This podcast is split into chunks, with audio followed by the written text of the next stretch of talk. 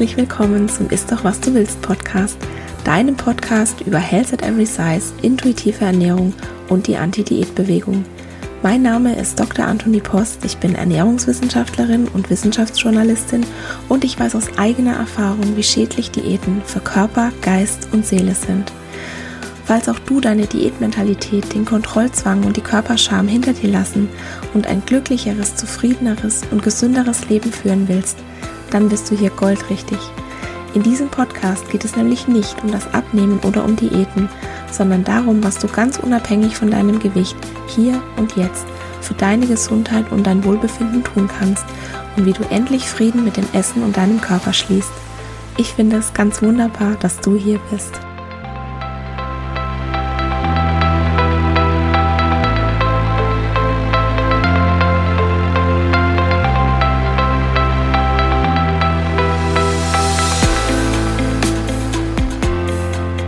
Herzlich willkommen zur Episode 30 Gesundheitsrisiko Jojo-Effekt. Warum Weight Cycling schädlicher ist als das Körperfett selbst.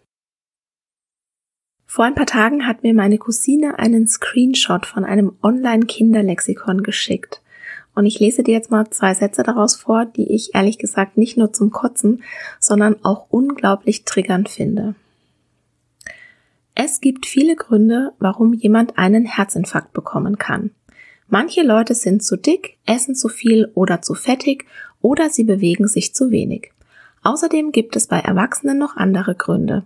Diabetes, hoher Blutdruck, Rauchen oder Stress. Das steht in einem Kinderlexikon. Und genau das meine ich immer, wenn ich davon spreche, dass wir in einer Gesellschaft leben, die die Diätkultur verinnerlicht hat und wir schon in der Kindheit darauf konditioniert werden, dick sein und dicke Menschen abzulehnen. Es steht im Kinderlexikon.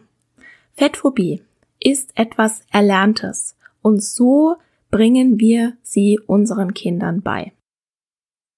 Und das zweite Problem an dieser Aussage im Kinderlexikon ist, wir sagen schon unseren Kindern, dass Dicksein zu Herzinfarkten führt und dass sie selbst daran schuld sind. Das steht da nämlich im Prinzip auch, weil dicke Menschen ja auf jeden Fall zu viel oder zu fettig gegessen haben und außerdem noch zu faul sind, sich zu bewegen.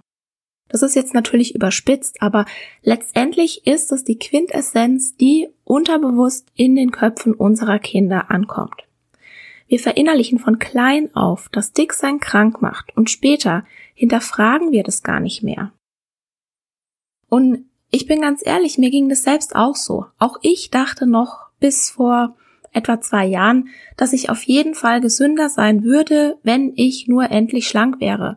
Und ich habe gar nicht gemerkt, was für ungesunde Verhaltensweisen ich dadurch gewählt habe und wie sehr ich mir selbst mit den Diäten geschadet habe.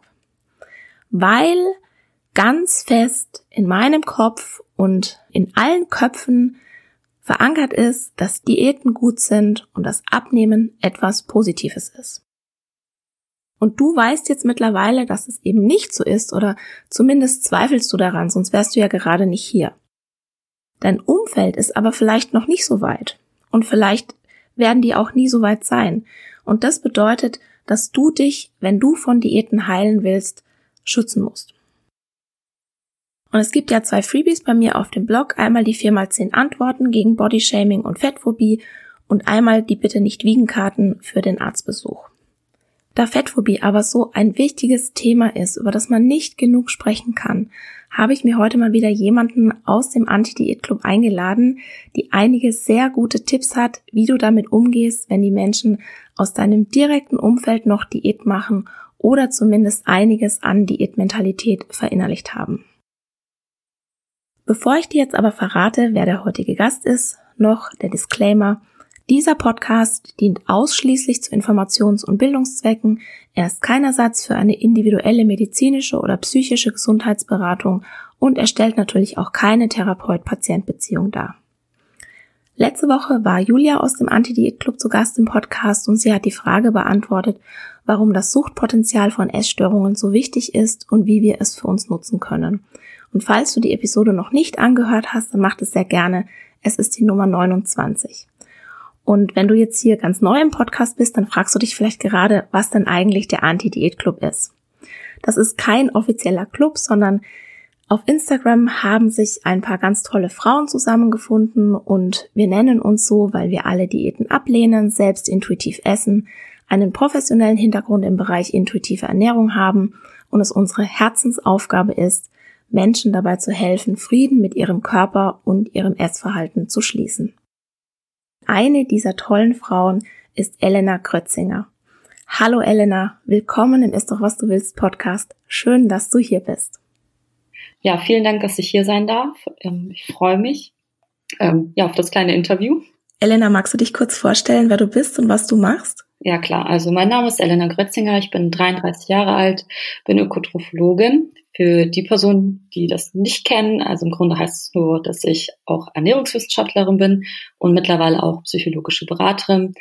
Und ich arbeite vor allem mit Frauen im Online-Bereich und berate sie dahingehend für die intuitive Ernährung und nutze da vor allem ja Methoden aus dem aus dem systemischen Bereich. Das heißt, dass man ganz tief in verschiedene Thematiken einsteigt. System bedeutet, wie Lena auch schon mal in einem Podcast erzählt hat, dass man seine Hintergründe, sei es die familiären, sei es, sei es ähm, andere Konstrukte, die einem sozusagen im Hintergrund bewegen, ja, einmal analysiert und schaut, ähm, ja, wo, wo der Ursprung von verschiedenen Problematiken sind.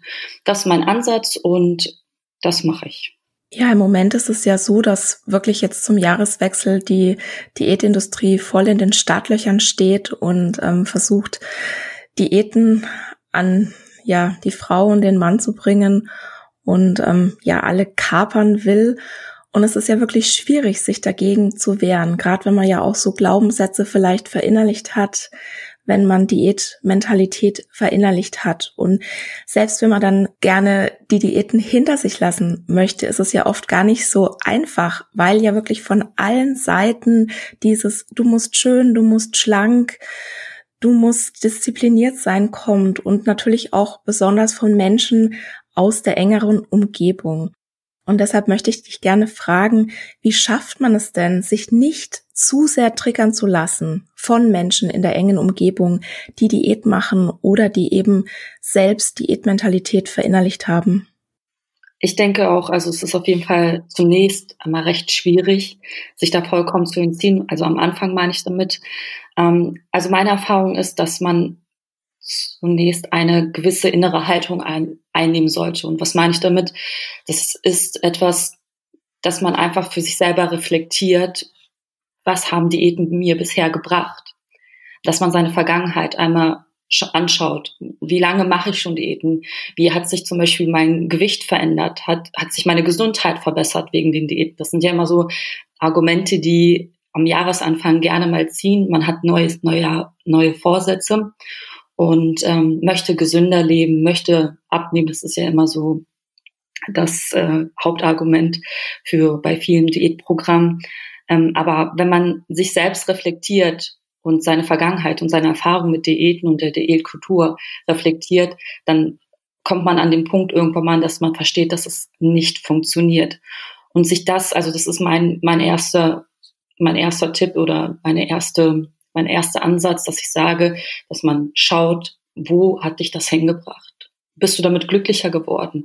Was, wie hat sich das auf dich ausgewirkt? Und diese innere Haltung, sich ein festes Standing aufzubauen im Sinne von, ähm, dass man dann sagt, nee, ich lasse mich jetzt nicht mehr triggern von von dem ersten ersten und irgendwelchen Vorsätzen und irgendwelchen Diäten, die jetzt irgendwie rauskommen um in Folge dann auch gewisse Grenzen auch beziehungsweise äh, Grenzen aufzusetzen bei Personen, mit denen man ja Kontakt hat, sei es die Familie, sei es Freunde, sei es auf der Arbeit, sei es in der Freizeit.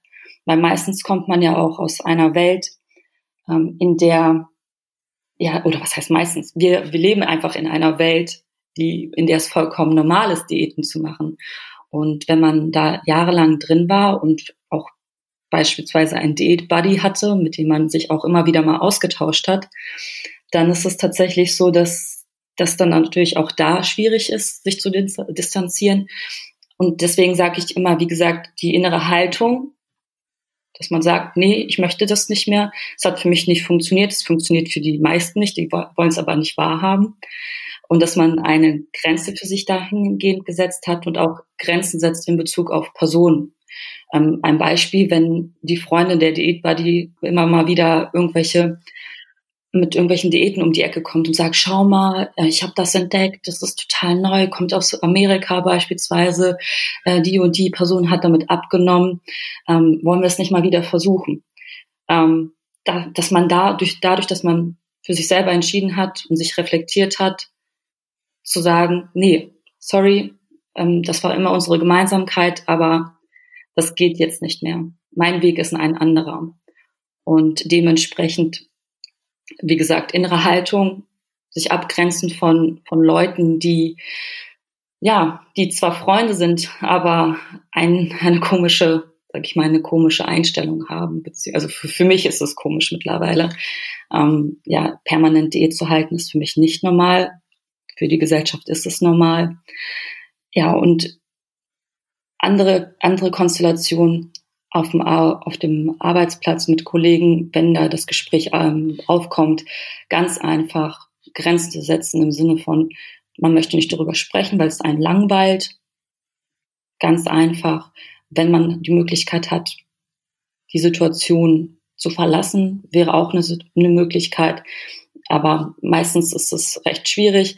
Aber da muss man halt immer auf das, sag ich mal, auf das Momentum schauen aber sich abgrenzen, sich da rausziehen, wenn man was sagen möchte, wenn man darüber sprechen möchte oder über die intuitive Ernährung, was man, was für einen Ansatz man jetzt verfolgt, dann kann ich das auch empfehlen, dass man einfach sagt, ich ernähre mich jetzt so und so, ich esse dann, wenn ich Hunger habe, höre auf meinen Körper und ähm, das ist mein Weg. Und wenn die anderen Leute das nicht verstehen, man muss sich nicht rechtfertigen. Genauso wie diese Person sich nicht dafür rechtfertigen, ob sie, wie sie essen, musst du es auch nicht. Genau. Und als weiteren Punkt, also ich habe für mich, für mich sind es immer so diese drei Punkte, die innere Haltung, Abgrenzung von so privaten Thematiken, immer wenn man im sozialen Umfeld unterwegs ist. Und der dritte Punkt ist für mich, dass man wirklich sich aus Social Media von diesen Accounts, wenn es Accounts sind, zurückzieht, wenn man irgendwelche Zeitschriften sich reingezogen hat, dass man diesen Zeitschriften ja Adieu sagt und ähm, sich einfach mit Dingen umgibt, die die einem gut tun und die einem nicht immer wieder triggern mit verschiedenen ja, Ansätzen. Hier Vorher-Nachher-Bilder beispielsweise sind oft triggernd oder irgendwelche What I Eat in a Day beispielsweise, wo man einfach draufschaut. Früher zumindest war es bei mir so, wo man draufschaut und denkt, ja, ich ernähre mich jetzt auch nicht so und muss jetzt mich irgendwie genauso ernähren. Also das sind auch so Trigger, dass man die entfernt und sich seine eigene Blase so ungefähr bildet, also seine Anti-Diät-Blase, in der man sich bewegt und sich immer wieder bewusst macht, Diäten funktionieren nicht das ist die Erfahrung, die man gemacht hat und man begibt sich jetzt auf den Weg der intuitiven Ernährung und es ist eine Erfahrung, es geht alles Schritt für Schritt und man kommt irgendwann mal an den Punkt, wo es funktioniert, also die intuitive Ernährung und äh, da darf man einfach jede Situation in Anführungsstrichen als Erfahrung ansehen und ähm, ja, entwickelt dann ein, ein normales Essverhalten, das intuitive Essverhalten. Mhm. Ich denke auch, dass es wichtig ist, dass man sich auch dann einfach selbst nicht bewertet und auch jeden kleinen Fortschritt, sei er noch so klein, auch wirklich als Fortschritt und als großen Schritt ansieht und sich dann auch dafür feiert. Also ich habe beispielsweise letzt ähm, ja diese Zeitschriften, von denen du gerade gesprochen hast, ich habe die alle genommen und habe die in die Papiertonne geschmissen. Und es war für mich komisch, weil ich die halt lange Jahre konsumiert habe und jetzt habe ich mich davon getrennt, weil ich einfach weiß, dass ich mir sowohl von innen als auch von außen eine Umgebung schaffen muss, in der auch eine Heilung oder eine Erholung von der Diätkultur auch wirklich stattfinden kann. Ist es was, was du mit deinen Klientinnen dann auch machst? Genau, also definitiv. Also das ist eins der ersten Schritte, dass man sich davon distanziert. Also man, man, wie gesagt, man lebt in einer Gesellschaft, wo es normal ist, ähm, solche Sachen zu konsumieren, solchen Leuten zu folgen auf irgendwelchen Social-Media-Kanälen. Und ähm, da setze ich auch genauso auch an und sage, ähm, um seinen Fokus auf etwas anderes zu legen, müssen wir eben etwas ändern, was man vorher immer mal wieder oder immer wieder holt hat.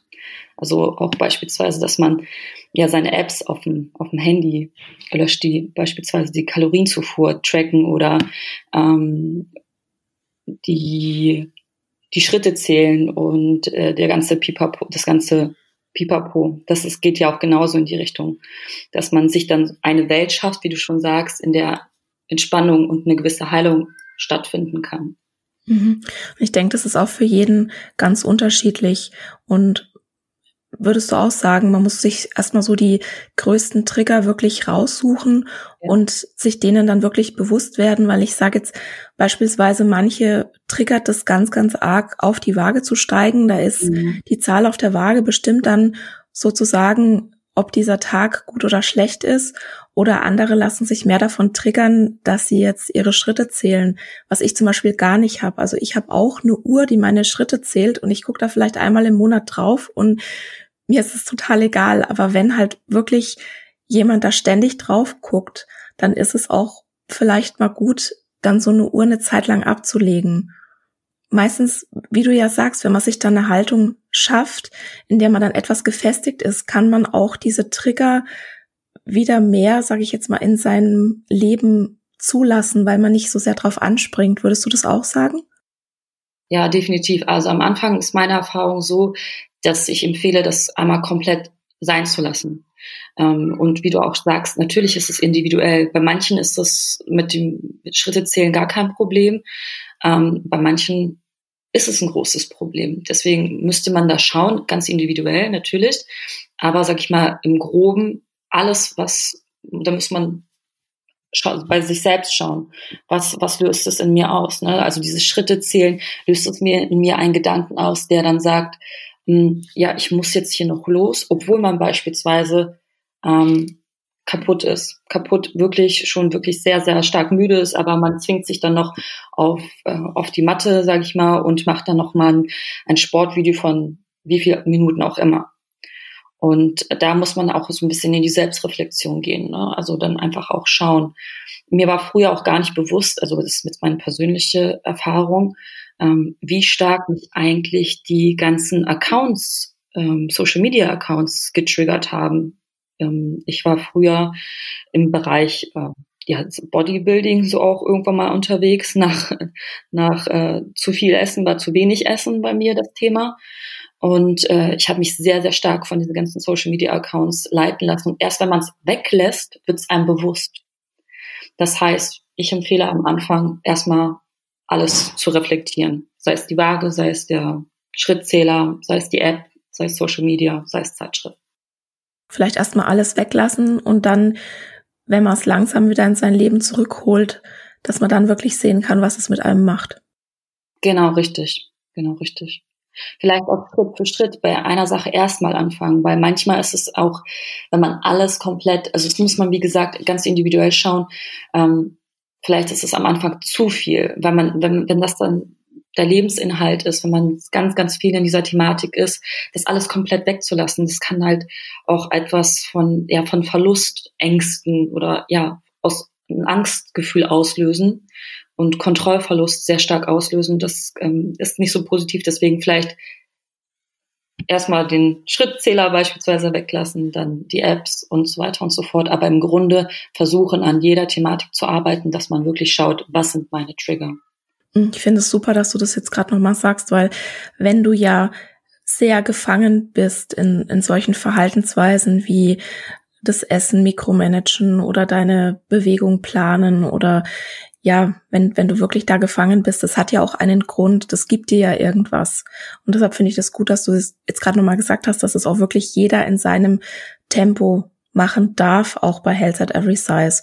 Und wirklich immer so gucken, was macht das gerade mit mir? Kann ich das schon? Also bin ich da jetzt schon überhaupt für bereit? Und wenn man nicht bereit ist, dann kann man sich eine andere Thematik suchen und dann arbeitet man da eine Runde dran und manchmal löst man irgendwo was auf und dann macht man so einen Schritt nach vorne, dass man sagt, okay, und jetzt kann ich mich einfach dem widmen. Und ich denke halt, deshalb ist es auch so wichtig, sich da Hilfe zu holen am Anfang.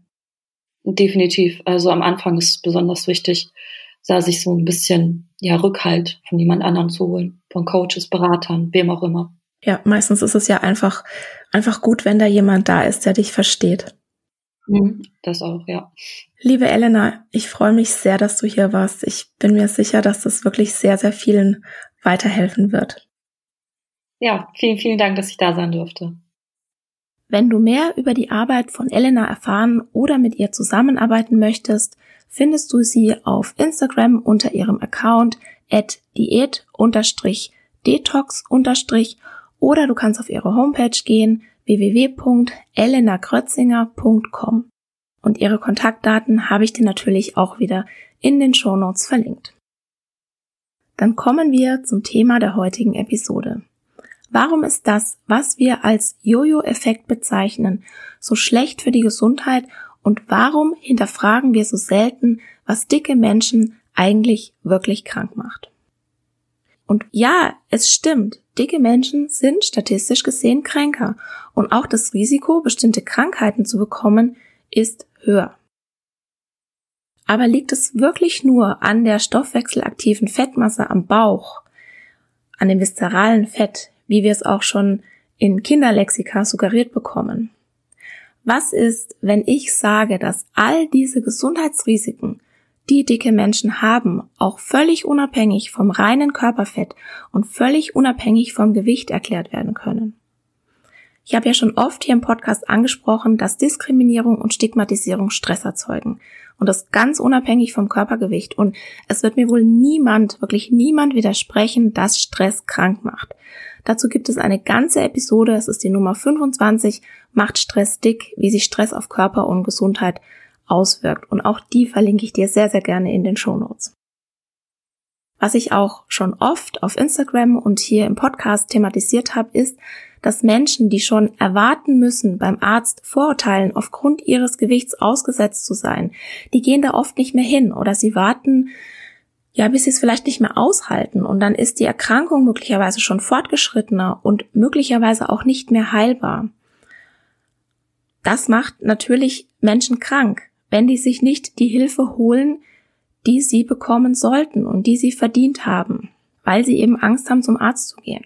Und außerdem, wir dürfen ja auch nicht vergessen, dass auch Ärztinnen in der Diätkultur leben und Fettphobie verinnerlicht haben, sodass auch immer die Gefahr besteht, dass sie aufgrund von Vorurteilen Beschwerden vielleicht nicht ganz ernst nehmen oder eben auf das Gewicht schieben und dadurch vielleicht sogar Krankheiten übersehen. Und natürlich möchte ich hier nicht alle Ärztinnen über einen Kamm scheren oder gar Vorurteile schüren. Nein, ich will nur darauf aufmerksam machen, dass das, also Vorurteile beim Arzt, ganz sicher dazu beitragen kann, genauso wie die Stigmatisierung und die Diskriminierung, dass dicke Menschen statistisch gesehen kränker sind und oder ihr Risiko für bestimmte Krankheiten erhöht ist. Und was meiner Meinung aber noch total unter dem Radar läuft, ist Folgendes. Wie du weißt, die allermeisten Diäten scheitern. Das bedeutet, du fängst eine Diät an, du nimmst ab, möglicherweise verbessern sich auch deine Werte und der Diäthöhepunkt, der ist meistens so nach drei bis sechs Monaten. Also da hast du sozusagen die besten Blutwerte und das tiefste Gewicht und dann hat dein Körper die Schnauze voll, er reißt das Ruder herum und innerhalb eines Jahres nach Beginn der Diät haben etwa 80 Prozent der Menschen das Gewicht wieder erreicht, das sie vor der Diät hatten. Und innerhalb von zwei Jahren sind es etwa 85 Prozent und innerhalb von drei Jahren sind es über 95 Prozent. Und zwei von drei Personen wiegen nach der Diät sogar mehr als vorher. Das liegt nicht an der Willenskraft, es liegt nicht an der Disziplin. Der Überlebensmodus des Körpers und der Körper befindet sich im Überlebensmodus, wenn wir ihm Nahrung entziehen. Der ist langfristig stärker als jede Willenskraft und du nimmst fast zwangsläufig das Gewicht wieder zu, wenn du Verhaltensweisen wählst in Bezug auf dein Essverhalten oder dein Gewicht, die der kognitiven Kontrolle unterworfen sind. Sprich, wenn du versuchst, durch reine Willenskraft einen Gewichtsverlust zu erzwingen. Ich zitiere mal aus einer Meta-Analyse von 2015, die es sehr, sehr gut auf den Punkt bringt, obwohl da ganz, ganz viel Diätmentalität in dieser Studie ist. Sie sagt, also diese Meta-Analyse sagt, dass Interventionen, die auf einer Änderung des Lebensstils beruhen, also das typische weniger Essen, mehr bewegen, integrale Bestandteile bei der Behandlung von einem hohen Körpergewicht sind. Und integral bedeutet hier, dass Ernährung und Bewegung zu der Therapie dazugehören und sie letztendlich erst zu dem machen, was sie ist. Also die Therapie basiert auf einer Schulung in Bezug auf das Ernährungsverhalten und auf der Motivation, sich mehr zu bewegen. Und obwohl Gewichtsverlust durch eine diätetische Einschränkung und oder eine erhöhte körperliche Aktivität erreicht werden kann, kurzfristig, nehmen viele Personen langfristig wieder zu. Und jetzt zitiere ich. Leider begünstigen körperliche Anpassungen an den Gewichtsverlust die Gewichtszunahme. Diese Veränderungen umfassen Störungen des Spiegels von Hunger- und Sättigungshormonen, Störungen der Energiehomöostase sowie Veränderungen des Nährstoffmetabolismus und des subjektiven Appetits. Auf Deutsch durch den vorsätzlichen Gewichtsverlust, das wird auch immer als Intentional Weight Loss bezeichnet, steigt der Spiegel an Hungerhormonen, es sinkt der Spiegel an Sättigungshormonen, das Gleichgewicht zwischen Nahrungsaufnahme und Energieverbrauch wird gestört, das ist die sogenannte Energiehomöostase, die ein langfristig konstantes Körpergewicht ermöglicht. Eigentlich. Und in der Diät oder durch die Diät wird durch ein Absenken des Grundumsatzes diese Homöostase dahin verschoben, dass wir zur Aufrechterhaltung der Körperfunktionen weniger Energie brauchen. Gleichzeitig schicken aber die geschrumpften Fettzellen eine Nachricht an das Gehirn, an den Hypothalamus. Wir brauchen mehr Energie, wir brauchen mehr Energie. Und dadurch wird eine ganze Kaskade an Signalwegen ausgelöst, die dann dazu führt, dass wir zum einen versuchen, Energie zu sparen und keine Lust mehr haben, uns zu bewegen und zum anderen auch mehr Hunger bekommen, um dieses in Anführungszeichen Energiedefizit, in dem der Körper glaubt, sich zu befinden, wieder auszugleichen. Okay, das war jetzt immer noch kompliziert. Ich probiere es nochmal. Wenn du Diät machst und vorsätzlich Gewicht verlierst, indem du die Bedürfnisse deines Körpers missachtest und übergehst, dann passt sich dein Körper der Situation an. Und es ist zu erwarten, dass du dich nicht mehr bewegen willst, dass du mehr essen willst und dass dein Körper weniger Energie braucht als vorher. Selbst wenn du das Gewicht wieder zunimmst. Es gibt eine Studie von 2016, da wurden Biggest Loser TeilnehmerInnen untersucht und von diesen 16 TeilnehmerInnen, die da untersucht wurden, hatten, ich glaube, das waren sechs Jahre nach der Teilnahme, 15 ihr Ausgangsgewicht wieder erreicht bzw. sogar überschritten und nur eine Teilnehmerin hat ihr Gewicht halten können, indem sie, wie sie selbst mal in einem Interview angedeutet hat, ziemlich essgestörte Verhaltensweisen an den Tag legt. Und das Krasse an der Studie ist, dass selbst sechs Jahre nach diesem massiven Gewichtsverlust den ja die TeilnehmerInnen bei Biggest Loser erreichen, sich ihr Körper davon noch nicht wieder erholt hat. Das musst du dir mal geben. Die wiegen jetzt genauso viel oder sogar mehr als vorher. Ihr Grundumsatz ist aber deutlich geringer als vor der Teilnahme, obwohl sie, wie gesagt, wieder zugenommen haben. Und ich möchte jetzt hier keine Zahlen nennen, aber du kannst dir diese diese Senkung des Grundumsatzes als eine wirklich große Hauptmahlzeit vorstellen. Also die müssen eine wirklich große Hauptmahlzeit weniger pro Tag essen, um ihr Gewicht oder mehr Gewicht, als sie vor der Teilnahme hatten, zu halten. Also die müssen jetzt eine große Hauptmahlzeit weniger essen, um nicht weiter zuzunehmen. Hier geht's nicht um Willenskraft. Das ist keine Disziplin, das ist ein zu erwartender Jojo-Effekt, den Diäten haben. Das ist reine Biologie oder Physiologie. Nenn's, was du willst. Der Körper bestimmt hier. Und was jetzt noch dazu kommt, und das macht Diäten, wenn man mal von dem seelischen Schaden absieht, den die anrichten, unter anderem so gefährlich. Jedes Mal, wenn du nach einer Diät wieder zunimmst, dann passiert Folgendes. Du nimmst Fettmasse leichter und schneller zu als Magermasse, wie zum Beispiel Muskeln. Und du musst mehr Fettmasse zunehmen, als du abgenommen hast, um wieder auf die Magermasse zu kommen. Also das ist so ein bisschen schwierig zu erklären. Du nimmst die Fettmasse schneller zu und du musst mehr Fettmasse zunehmen, um dann wieder auf die Magermasse zu kommen, die du vorher hast. Also Magermasse, das sind zum Beispiel Muskeln. Und dieses Phänomen, das wird als Fat Overshooting bezeichnet. Sozusagen ein Überschießen des Körperfetts. Und warum passiert es? Wenn du Diät machst, schrumpfen deine Fettzellen. Wenn du nach der Diät wieder zunimmst, was eben mehr als 95 Prozent aller Menschen tun, dann füllen sich nicht nur deine Fettzellen wieder auf, sondern dein Körper, der bildet auch neue Fettzellen. Der möchte nämlich gerne die nächste Hungerperiode vor der Angst, also vor der er jetzt schon Angst hat und ne, die du ja vielleicht auch schon wieder im Kopf planst, weil du hast ja nach der Diät wieder zugenommen. Der will da vorsorgen und er will das überleben. Und wenn er jetzt gerade in einem Zustand ist oder in einer Situation ist, wo es wieder nach der Diät genügend zu essen gibt, dann trifft der Vorkehrungen, weil er schon Angst hat vor der nächsten Hungersnot. Und er trifft diese Vorkehrungen, um sie besser zu überstehen. Das heißt, wenn du nach der Diät wieder zunimmst, dann wiegst du nicht nur genauso viel wie vorher oder Mehr als die Hälfte wiegen mehr als vorher. Du hast im Verhältnis auch mehr Fettmasse als vor der Diät und weniger Muskelmasse.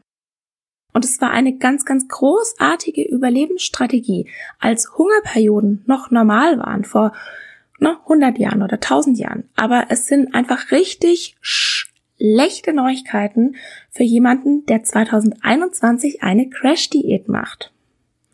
Es ist nämlich für eine ganze, ganze Reihe von Faktoren sehr vorteilhaft, ausreichend Muskelmasse zu haben. Und natürlich spreche ich jetzt nicht von riesigen Muskelbergen, denn Extreme, egal in welche Richtung die gehen, die sind meistens nicht besonders gesundheitsfördernd. Ich spreche von, ne, also von, von einer normalen Muskelmasse, was auch immer normal ist. Allgemein trägt der Aufbau von Muskelmasse zu einem gesünderen Stoffwechsel bei. Und zwar erhöht Muskelmasse oder die, nee, ja, die Insulinsensitivität beispielsweise, die ist erhöht, wenn man mehr Muskelmasse hat.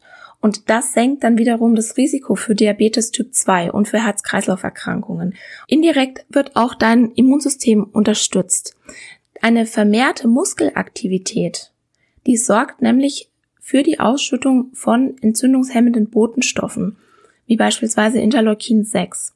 Und wenn du trainierst, um Muskulatur aufzubauen, das hört au es erhöht außerdem auch deine Knochendichte und es stärkt die Sehnen und die Gelenke. Und allgemein korreliert eine höhere Muskelmasse mit einer höheren kardiorespiratorischen Fitness. Also wer, wer mehr Muskelmasse hat, ist in der Regel auch fitter. Im Durchschnitt.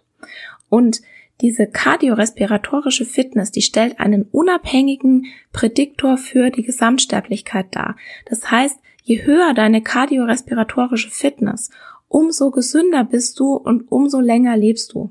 Na, also rein statistisch gesehen natürlich. Eine geringere Muskelmasse dagegen erhöht das Risiko für Krankheiten und für die Mortalität, also das Risiko vorzeitig zu sterben. Und aus leistungsphysiologischer Sicht ist ein Hauptmerkmal des Alterungsprozesses die Abnahme der Ausdauer und Kraft-Leistungsfähigkeit. Was bedeutet das? Das bedeutet besonders für ältere Menschen, dass ein Verlust an Muskelmasse lebensverändernde Beeinträchtigungen wie eine erhöhte Gebrechlichkeit, Invalidität, einen Verlust an Lebensqualität, vor allem eben durch die Einschränkungen einer selbstbestimmten Lebensführung, also wenn du in deiner Mobilität eingeschränkt bist, wenn dein Körper nicht mehr so funktioniert, wie er das vielleicht früher mal hat, dann, dann verlierst du Lebensqualität, weil sich jemand um dich kümmern muss. Und außerdem ist die Wahrscheinlichkeit höher, dass du stürzt. Und wenn du nicht genügend Muskelmasse hast, dann ist die Wahrscheinlichkeit auch höher, dass du dir was brichst beim Stürzen. Also ich rate ja schon ganz dringend davon ab, in jungen Jahren Diät zu machen. Als älterer Mensch Diät zu machen, um in Anführungszeichen die Gesundheit zu verbessern, führt sowas von zum Gegenteil. Also das ist wirklich, wirklich, wirklich ein Schuss ins Knie. Und obwohl wir wissen, dass Diäten nicht funktionieren, machen wir sie trotzdem immer wieder, weil wir hoffen, dass die nächste Diät endlich die richtige ist und endlich Ergebnisse bringt, weil die anderen können es doch auch. Nur dass es halt die anderen auch nicht können. Und ja, es gibt wahrscheinlich in jedem Bekannten- und Freundeskreis diese eine Ausnahme, dieser eine Mensch von mehr als 20 Menschen, der die Ernährung umgestellt hat und der oder die mehr Sport macht und jetzt schlanker ist und das Gewicht auch langfristig halten kann. Du weißt aber trotzdem nicht, was da dahinter steckt und es ist einfach die Ausnahme. Und dadurch, dass wir eben eine Diät nach der anderen machen, nehmen wir in Anführungszeichen im Namen der Gesundheit in Kauf, dass das Gewicht eben hoch und runter geht. Und wir sind uns gar nicht bewusst, wie sehr wir uns damit eigentlich schaden. Und ich möchte eigentlich gar nicht zusammenrechnen, wie viel Gewicht ich schon in meinem Leben abgenommen und wieder zugenommen habe.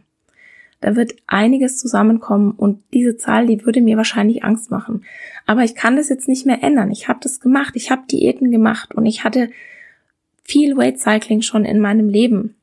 Und statistisch gesehen macht mich das vielleicht kränker. Aber das ist passiert und es bringt jetzt einfach nichts, mich deswegen verrückt zu machen.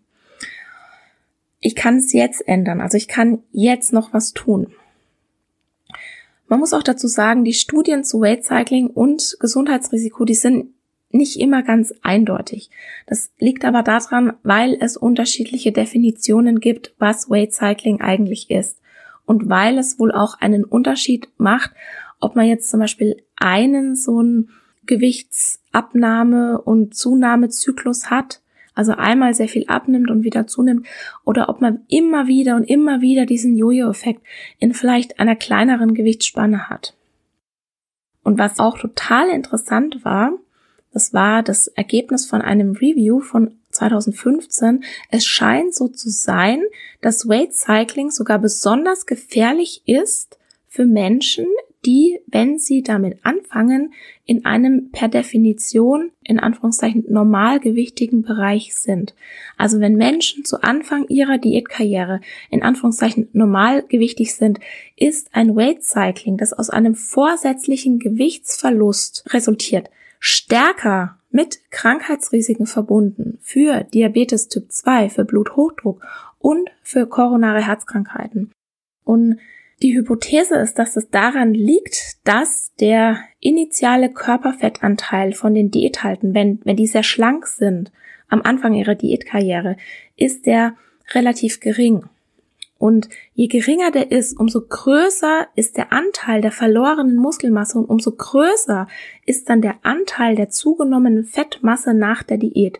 Also wenn ein schlanker Mensch Diät macht, dann verschiebt sich das Verhältnis von Muskelmasse zu Fettmasse sehr viel stärker.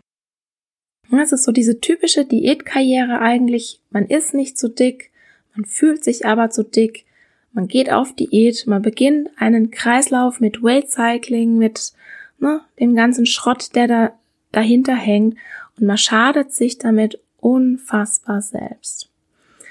Ganz unabhängig vom BMI haben Studien gezeigt, dass Weight Cycling Auswirkungen auf die geistige Gesundheit hat und mit einem höheren Risiko für Essattacken und Binge-Eating assoziiert ist. Und das ist ja eigentlich auch ganz logisch, denn die Menschen, die mehr Weight Cycling in ihrem Leben erfahren haben, die haben statistisch gesehen auch mehr Diäten auf dem Konto und eine längere Diätgeschichte.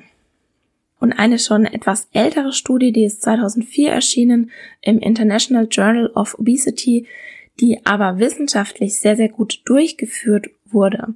Die hat Weight Cycling assoziiert mit einer größeren Gewichtszunahme, weniger körperlicher Aktivität und einem höheren Vorkommen von Essattacken bzw.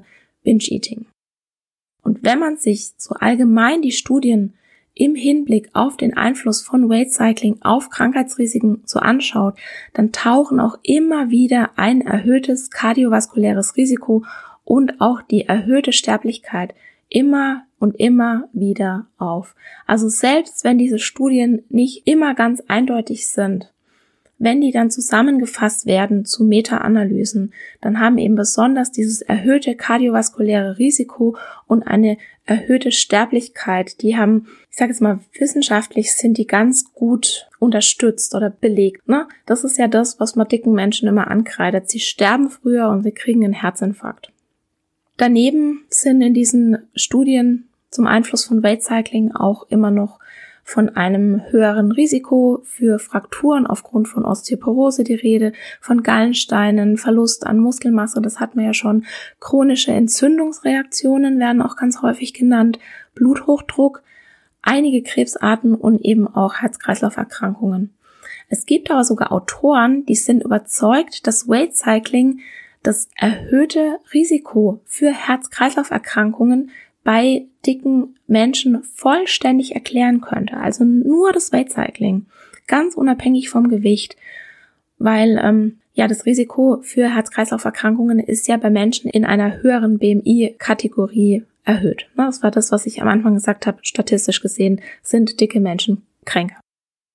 Und diese Autoren, die meinen, dass man Weight Cycling komplett für dieses Risiko verantwortlich machen kann, die Schlussfolgern aus verschiedenen Studien, dass der Zusammenhang zwischen einem höheren Körpergewicht und der Gesundheit sogar viel besser mit dem Weight Cycling erklärt werden kann als mit der reinen Fettmasse an sich. Weil es wohl so ist, es gibt metabolisch gesunde Menschen mit einem sehr hohen Körpergewicht. Das ist etwa so ein Drittel der dicken Menschen ist metabolisch gesund und es gibt ja auch dünne, kranke Menschen. Beim Weight Cycling ist es aber wohl so, dass egal ob dick oder dünn, es hat immer ein Gesundheitsrisiko zur Folge. Also man könnte eventuell diese Risiken tatsächlich neben der Stigmatisierung, neben der Diskriminierung, neben den Vorurteilen im Gesundheitswesen auch dem Weight Cycling zuschreiben. Was bedeutet das jetzt alles? Diäten funktionieren nicht, das wissen wir, es liegt nicht an der Willenskraft, das ist reine Biologie. Was wir wissen, ist, dass Weight Cycling ziemlich wahrscheinlich das Risiko für bestimmte Krankheiten und für eine vorzeitige Sterblichkeit erhöht. Es ist also wahrscheinlich sinnvoller, das Gewicht außen vor zu lassen und sich stattdessen auf gute Gewohnheiten und auf Selbstfürsorge vor allem zu konzentrieren. Ne? Selbstfürsorge, nicht Selbstkontrolle. Und das wird dazu führen, dass sich das Gewicht auf eine natürliche Weise dahingehend anpasst, wie es für den Körper am gesündesten ist. Und ja, das mag nicht immer das Gewicht sein, das man im Kopf hat, weil beispielsweise die genetische Disposition davon abweicht. Also deine Gene geben vielleicht diesen Körper, den du dir erträumst, gar nicht her. Oder weil du, und das vermute ich zum Beispiel bei mir, durch viele Diäten den eigenen Setpoint, also das Gewicht, das dein Körper anstrebt, das Gewicht, bei dem dein Körper am gesündesten ist und am besten funktioniert, nach oben geschoben hat. Rein wissenschaftlich gesehen fördern Diäten nicht die Gesundheit und Einschränkungen, egal ob es jetzt um Kalorien oder Punkte oder bestimmte Lebensmittel oder was auch immer geht, die führen zu einer unentspannten Haltung zum Essen und sie führen zu Essattacken. Und wenn wir uns gesundheitspolitisch auf Kampagnen stürzen, wie in Anführungszeichen den Krieg gegen die Fettleibigkeit und wir weiterhin von Schlankheit so besessen sind, dann wird das uns langfristig schaden. Das wird noch mehr nach hinten losgehen und uns letztendlich kränker machen, als es das heute schon tut. Versuche vorsätzlich Gewicht zu verlieren, besonders in der Kindheit und Jugend, sagen eine zukünftige Gewichtszunahme und die Wahrscheinlichkeit für ein höheres Körpergewicht voraus.